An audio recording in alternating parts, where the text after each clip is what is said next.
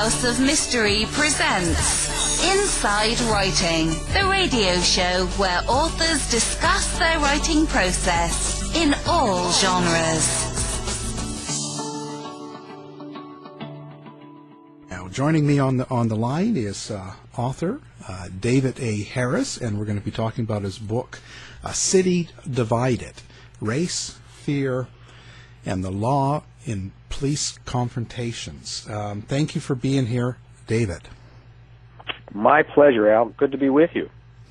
So, uh, first of all, David, uh, what led you to uh, write this book? How did you get involved? Well, Al, I moved to Pittsburgh in 2008. Uh, new to the city, really getting to know it, and my particular field, I'm a law professor, and I work a lot with police, with district attorneys and judges, and our police force at that time seemed to sort of be on the upswing. Things were going well, at least I thought, and then just two miles from where I lived, this terrible incident occurred, and when it burst into the media, it just shocked not just me, but everybody, and you sort of couldn't stop following it. Uh, and once once I began to uh, watch it carefully, at some point it just hit me. This is a story that's got to be told, but it had six more years to go. And I watched it all the way through, witnessed a lot of it, met many of the people involved in it, and I'm glad I've gotten a chance to tell this story because I think it has wide lessons for cities all over the country. Okay, so now this this is the case about um, Jordan Miles. Now he was an 18, right. 18 year old high school honor student. So, what exactly do we know happened? Um, there's been all sorts of stories. So, what what is it that you found? Well, Al, I think it's important actually uh, to say that while there was one terrible incident that lasted all of a couple of minutes, there are really two distinct versions of that story. From the point of view uh, of the police uh, who were involved in this, there were three undercover plainclothes officers, and they were tasked with patrolling uh, uh, a neighborhood called Homewood, which is a particularly dangerous high crime area uh, looking for guns and drugs, uh, not on a patrol beat, but sort of a roving unit, all unmarked and in plain clothes. They say they saw uh, a man lurking up near a house, and as they were driving down a street, and then they turned their car around, came out, confronted the man, uh, who stopped. Um, but very quickly, they say they noticed he seemed to have a, a weapon in his pocket, something very heavy uh, they could tell by the way he was standing and the way he touched that particular coat pocket. And uh, all of a sudden, he started to run.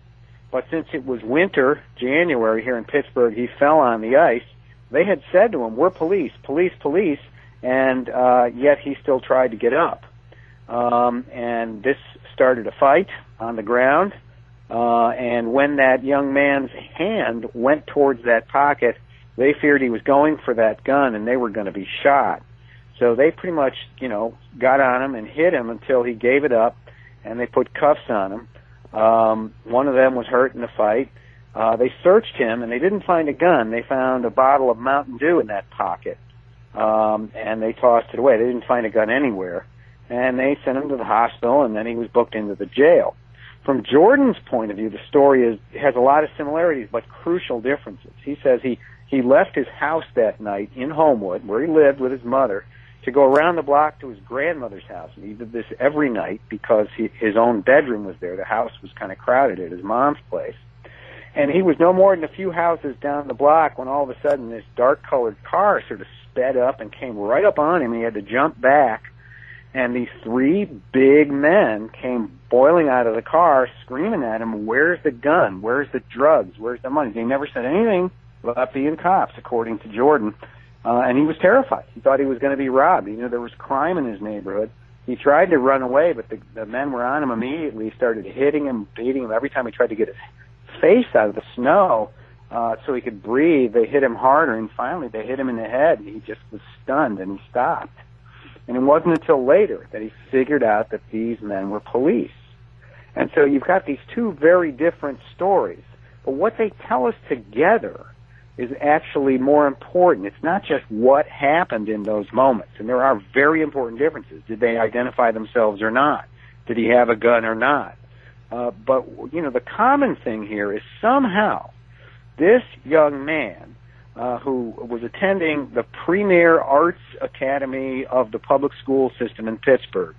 Uh, he's an honor student. He plays the viola, for God's sake. He's never been in trouble. And somehow, four houses down from his mom's house, he ends up under a pile of police officers and ends up charged with felonies. And the, so the question really is not so much what happened. I mean, that's important, but why? How did how could something like this happen? And it's the same kind of thing that happens in cities and towns all over the country with terrible frequency and often with really deadly results. I mean, the, the fortunate thing here is that the young man survived and his voice is in the story. That's often not the case. A lot of times people end up dead in these situations. So this story really compelled me because it gives us a chance to dig into that question of why. Why does this keep happening and is there any way that we can prevent some of these incidents?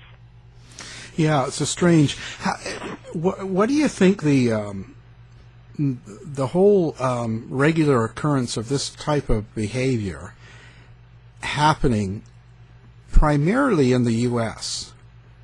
Um, is it so? What's the cause? Is it just purely race, or or is there is there more to this story than that? I think there's more to it. I think race is a big part of it. So let's just talk about that first because it's clearly the elephant in the room. You know, I haven't said in our conversation so far uh, that the young man was black and the three police officers were white. But I bet lots of people listening probably just assume that in their minds because that's the way that we're accustomed to seeing this sort of thing unfold.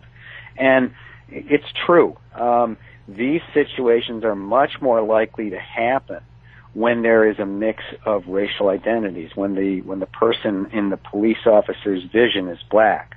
So let's talk about race first. I mean, for for decades, the science has been indisputable uh, on this. The dominant stereotype of African Americans in America, and when I say a stereotype, I mean uh, a stereotype held by not just white people, but black people too. The dominant stereotype when they see a black person is somebody who is dangerous and criminal and violent. Uh, and these things cut across age groups, and like I said, the science is indisputable. But if we look at more recent science, what we see is even more remarkable. Uh, social psychology has really taken the lead in this field, and what they've discovered, among other things, is that when people see a black person's face, when they just see a black person's face, um, it changes the visual system of the person who's viewing that black person. They became they become much more attuned to the possibility of a weapon, and they're actually able to pick out a weapon in a drawing much more readily. Uh, when they see a black person, uh, they immediately start to think about thoughts of crime and violence. Not a surprise with that older work too. And when when they are prompted, when people are prompted with thoughts about crime, with statements about crime, their eyes automatically move to to uh, uh, pictures and visions of black people in an image. Uh, the the work, the people who did this remarkable work say that race acts as a visual tuning system in the human brain in the United States you you you talk about other work too, and it gets even more remarkable. Um, when people, and I say all people, not just white people, when they view uh, young people, but black young people, they automatically overestimate their age and physical size. That is, when they see pictures of young black kids, they will overestimate how old they are, how big they are, how muscular they are, and how dangerous they are. And this goes across a number of different studies over a lot of time. So, for one example, uh, Tamir Rice, that 12 year old kid who was killed by police in Cleveland on a playground when he had a toy gun, he's 12 years old. Um, and the police reports on the scene uh, counted him as 18 years old and 185 pounds, both gross overestimates. So that's just a sample of what I mean when I say that race is really one of the chief causes here. It, it intertwines with the poison of fear. And fear, Al, is a big component of how these things happen. Could I talk about that? Sure. Um, I, before you get into the fear, I was going to say, of course, where does that come from, Bud? Um, my, my, personal is having uh, an American mother and a Canadian father, and uh, living in both, but primarily when I was young, I just lived in Canada, and of course, being in the '60s, we had two television channels. Um, so to me, um, a black person was Bill Cosby. Yes. But, I mean, that's all I saw on my TV, and uh-huh. I wasn't exposed until I was moved to the states.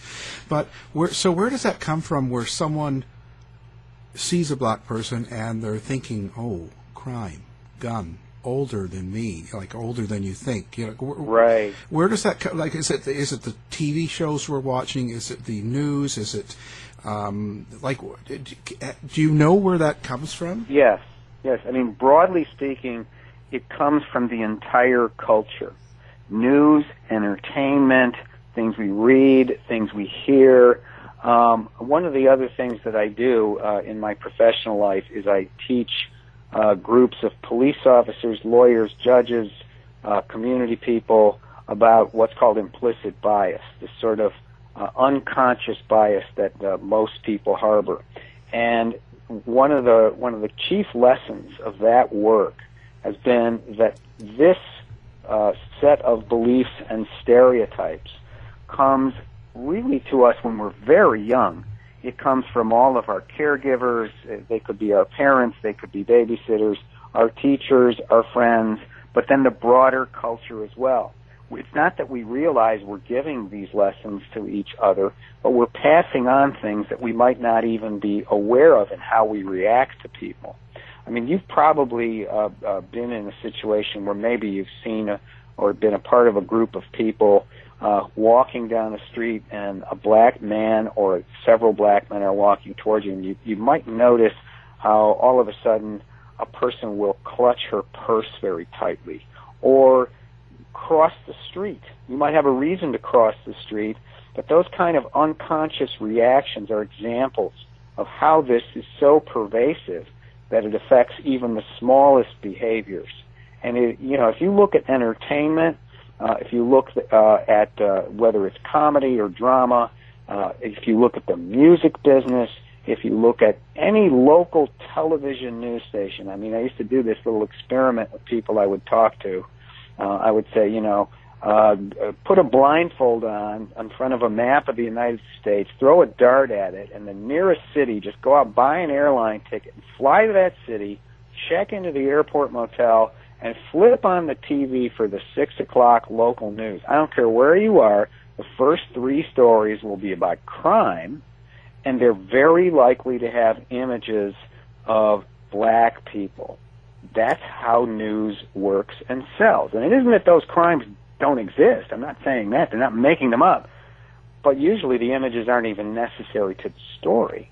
And when we see those kinds of things over and over, we see black people presented that way, whether in news or entertainment or whatever, and very few positive images, well, the result is what we have now. Mm. Yeah, I was going to say, I do notice that, uh, you know, if you look at uh, uh, media and you look at something like a headline, you know, white cop shoots black man um, rather than yeah. you, you, go to you go to Canada, you see that it's like RCMP in, involved in shooting of suspect. Uh, like yes. it's a totally different way of headlining something. Um, Absolutely, it doesn't even present race or where the people are from or anything. It just, it, but in the U.S., it's it's automatically white black. Yeah, yeah, that's that's the way that we look at the world here because of our history. Wow. So now you were going to talk about what fear? Yes, because fear is really the toxic twin of race in these situations. You put these two things together and you get a really, really dangerous mixture. Fear, I would say you have to look at from both sides of any police encounter, both the police side and the citizen or civilian side. But let's take the police side first. And, and I want to be clear here. I am not saying that police aren't brave. They are police officers take a lot of risks that you and I don't. They are the ones that President Obama would say, and say police officers are the ones who run toward the danger when the rest of us would run away. They're brave and courageous. And I know that, you know, fear is sort of part of the job, but yet they manage to be brave. I'm not taking anything away from that by what I'm about to say. But the fact that people act bravely doesn't mean that fear isn't still present. And fear is very much present in the police job, but what's happened over the last 20 to 30 years is that the culture and training for police officers has done things that have amped up the fear that police officers feel on the job. How's it done that? Well, number one, a lot of police training stresses that every encounter with a civilian, I mean every encounter, uh, is likely or it's possible to end up uh, in a deadly, uh, um, a lethal way. In other words, every time you approach a civilian, whether it's in a traffic stop or talking to one on the street, you must always uh, uh, uh, have in mind that this could turn deadly in a heartbeat and be ready for it. Uh, and, you know, as one of the officers involved in this particular case I wrote about said, uh, I assume that everybody I encounter is armed and dangerous until proven otherwise. And that's the, that's the mindset for a lot of officers. Uh, and that's, I mean, it's just fundamentally untrue. It's not that some people, a few people, aren't like that, uh, but it's so few yet officers are trained to expect it all the time. And the reaction to that has been this sort of what we call the warrior mindset. The idea that in order to overcome that kind of terrible situation where uh, predatory, deadly evil is everywhere, you've got to become this. Uh, the model is the sheepdog. There's there's a lot of training out there about warrior ethos and being a sheepdog. The wolves are everywhere.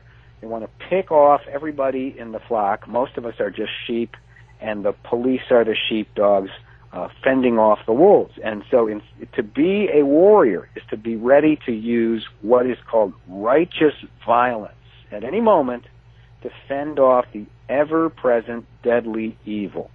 And that's just not how the world actually is and it puts a dangerous frame of mind around policing. When when you talk about police as warriors, I get that they get something out of that. They're comrades, and and they feel like you know maybe it's a war zone out there. That would be the expression. But it, uh, civil policing is not war, and you can't think of it that way because you will have casualties and collateral damage, and it'll be acceptable. We just can't do policing like that. In addition to that, uh, the police training feeds both cadets and uh, people at the veterans level in their in-service training a constant stream of training videos, and a lot of these videos are taken from police cars and police cameras that capture terrible incidents of violence directed at police. And so cadets are being shown this sort of canon of, of, of videotapes of police officers being murdered and shot. And the shock value is sort of one of the things that police trainers are after. They want to show the officers, well, you better be on your guard, right? Uh, now, now this stuff can have a good purpose. I mean, don't make these tactical mistakes. But when they get shown these things over and over in different ones, and of course they're on the internet too, why wouldn't you think the whole world is after you? Uh, and and you know we all know, of course, that in this era and even before, if there's say 200 of these videos floating around that constantly get used in police training, and and they get used over and over and over everywhere. If there's 200 of them, for every one of them, there's probably a million of things going just fine. You know, of police encounters and traffic stops and so forth. The, you know, the civilian answers the question and walks away, or gets the ticket and drives away, or the police officer manages to calm the person down. But they don't show those in training. No. And I guess the the third thing I would say on this point of fear for police uh, is guns. Uh, it's just not as true in other countries, uh, but in the United States, police officers have to think about the presence of guns every time they encounter a civilian. And that's real. That can't be wished away. That's not a matter of how we train. That's that's reality for police. So police are facing a situation where there's a lot of fear, but it's all amped up, sometimes unnecessarily.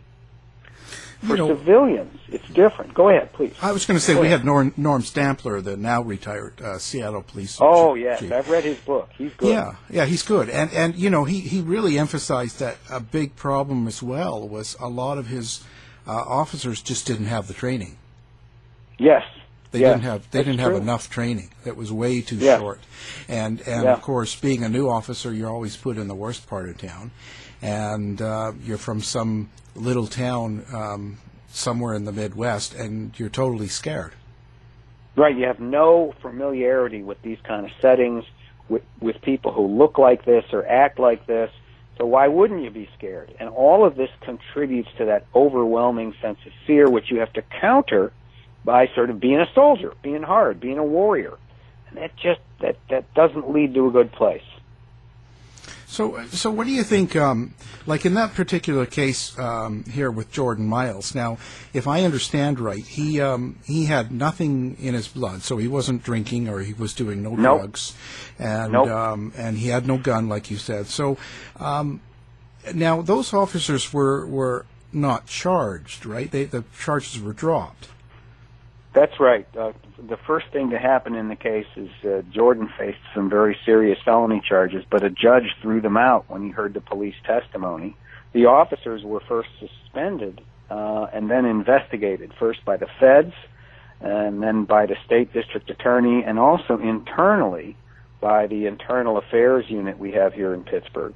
And they were not charged by the federal government or the state's attorney, the district attorney, excuse me, uh, with any crimes, and they were not disciplined at all. They were there was no internal discipline either, so they all just went back to work.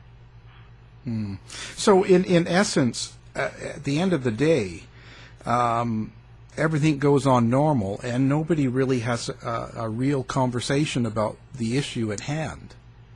Well, yeah, that's true. And in this case, the only opportunity for that was uh, a, a civil lawsuit that Jordan brought in federal court to assert that the police had done wrong. And it went through two full trials. Um, the first case ended without any major verdict, and then it went back through another full trial, and we got a split verdict out of it. On the claim of false arrest, the jury decided for Jordan, awarded him uh, $120,000 in damages, but on the claim of excessive force, and he's beaten pretty badly, um, they uh, they sided with the police and gave the police that, and people were just completely confused by this. Wait, if the arrest was false, how was any force not excessive? But if the force was excessive, wasn't the arrest okay too?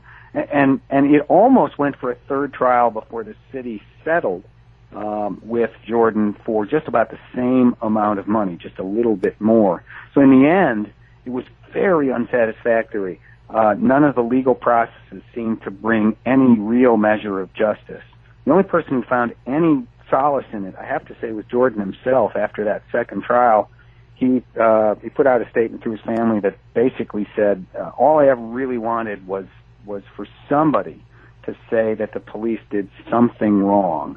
To me. And we sort of got that today by this split verdict. And he said, you know, I just want to go on with my life.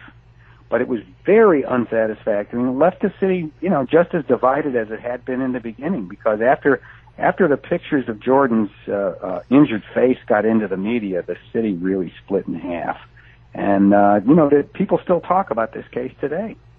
So, so uh, why do you think the, the, the direct split? You know, where where you take sides, it's automatically okay. Well, the police are right. Doesn't matter what you say. They're, that's just kind of the thought. Or, or or the victim, or as we say, Jordan Miles in this case, was right and the police were wrong. Like, why is there such a direct split? Why can't we just try to assess the evidence and figure where things went wrong rather than placing blame? Well, that's a great question, Alan. And I, I think the instinct to want to find fault and point a finger and say it was it was this person's fault is very strong for most people. And when you feel uh, perhaps threatened by one side or the other, so to speak, um, it's easy to see how uh, you might want to point the finger at one side or the other. Um, for African Americans in Pittsburgh, Jordan's incident in his case was not the first one like it, not by any means. There's a long history of incidents like this in Pittsburgh involving African Americans and police in Pittsburgh. Um, and uh, his was just the latest. And so they were, you know, they saw this through the eyes of all those incidents in the past and how the police hadn't really changed even after them. For people who were not just police officers but supporters of police officers, um, uh, or, or who were inclined to see the world as uh, you know the black people who complain uh, they're either criminals or they're just trying to get out of responsibility, and that kid shouldn't have run. Um, well, you know they have another way of viewing the world. One of the reasons that I think fear is such an important ingredient for understanding why these things happen is because you know if if you if you really listen to black Americans talk about their experience with the justice system, with the police, what they're basically telling you, and, and I have this in the book, is a quote from the writer Nikole Hannah-Jones. Uh, she says, you know, basically what I'm saying is we grew up in totally different countries. Their experience is so different with police and the justice system from white Americans and mainstream Americans that it's really almost a different reality. That's why a city can really split. That's why one incident can be seen in two completely different ways with a willingness to believe one side and not the other. Um, you know, for me as an academic, I want to find the root causes so I can uh, talk about how to prevent this in the future. But lots of people, it was just a spark for existing grievances and anger. And it was very unfortunate that the court cases came out the way they did. So, at, this point now, so after all is said and done, um, have we really achieved anything? Have we, you know, I mean, Jordan Miles has got a little bit of money, but it took years, and um, the police officers involved, nothing really happened to them.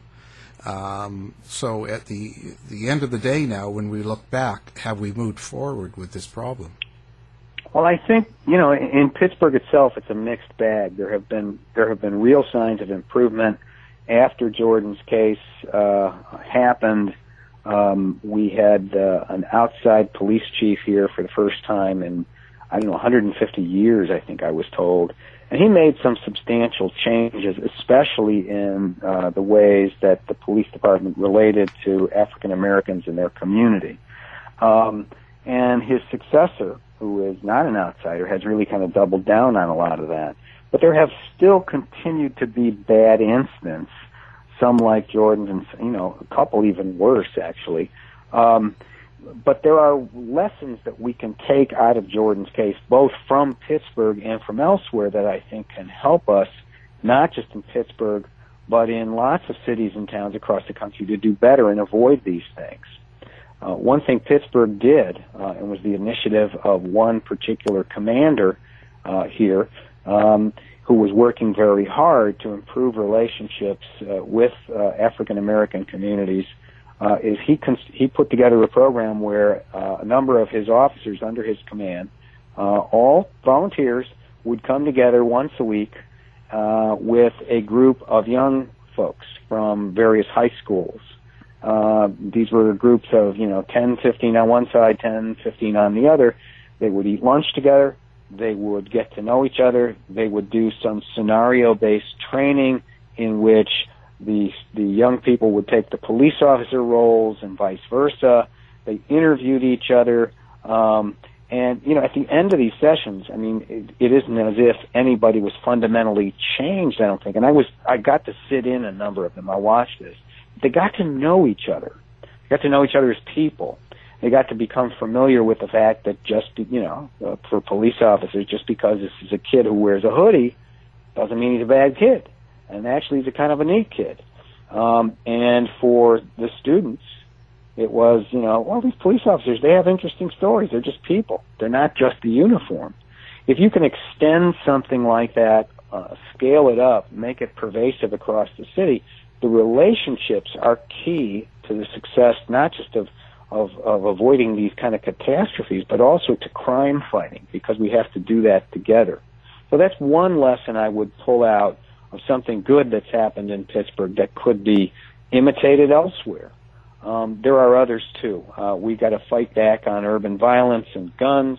Uh, we have to have more transparency and accountability from policing, um, and we have to move away from that warrior outlook uh, towards the um, towards a guardian outlook. Um, one of the things uh, in the President's Task Force on 21st Century Policing, which produced an excellent report back in 2015, that was recommendation number one. Move away from that warrior thinking and think of yourself as a guardian of peace and good order. Uh, and that's actually being done in some police departments. One of them in Washington State uh, really stands out. Yeah, yeah, good state. So uh, that's the basic in preventing the tragedy in the future. Then is is better relationships.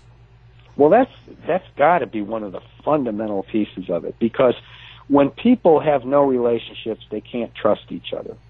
Uh, trust is fundamental to successful policing. You can't have policing uh, in, in in the sense of an occupying army. There has to be work together. I mean, that's one of the foundation stones of what's always called community policing. Sometimes it's done well, sometimes it's PR. But if you want to have community policing that works, that improves the community, there has to be a relationship of trust between the police and those they serve. If you don't have relationships, and it sounds awful soft, I know, but you don't have relationships, uh, police officers are doing it on their own. They're just in there. They're called when there's, you know, when when when it can't be avoided. Uh, instead, if the community and police work together, they can they can cr- uh, construct together a good place to live and work, and that requires that relationship of trust. So uh, now, someone comes out and uh, picks up your book, City Divided.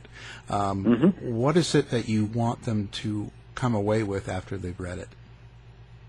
Well, I want them to read the story, what happened, how it how it happened to this young man who uh, you know, really was a, a not a troublemaker, nothing.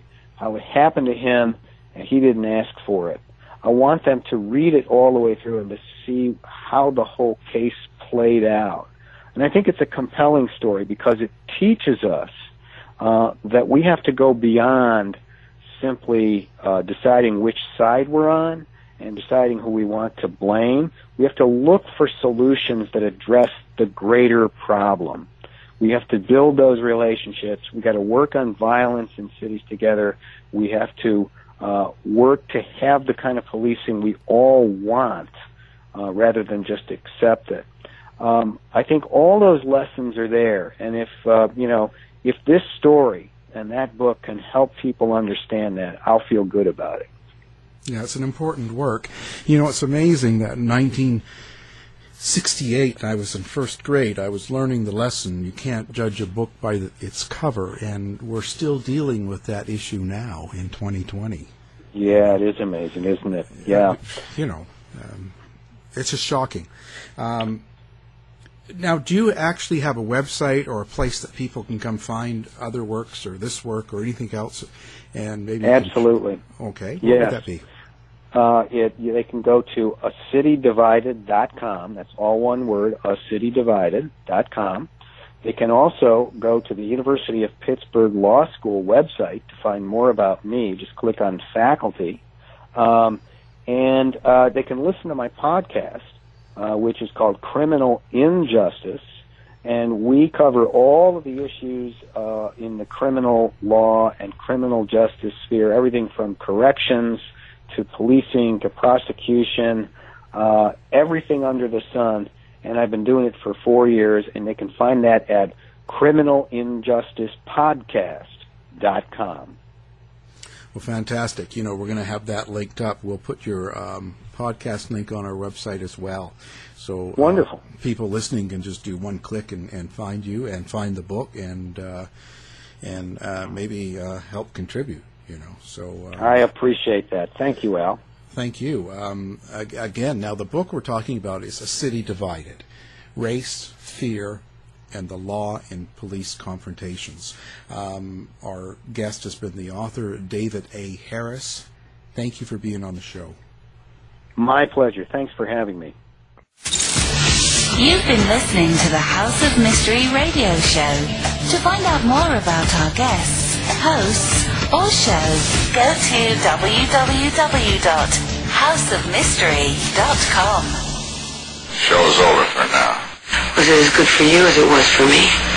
Yeah. Good night. This has been a production of Something Weird Media. I'll be back.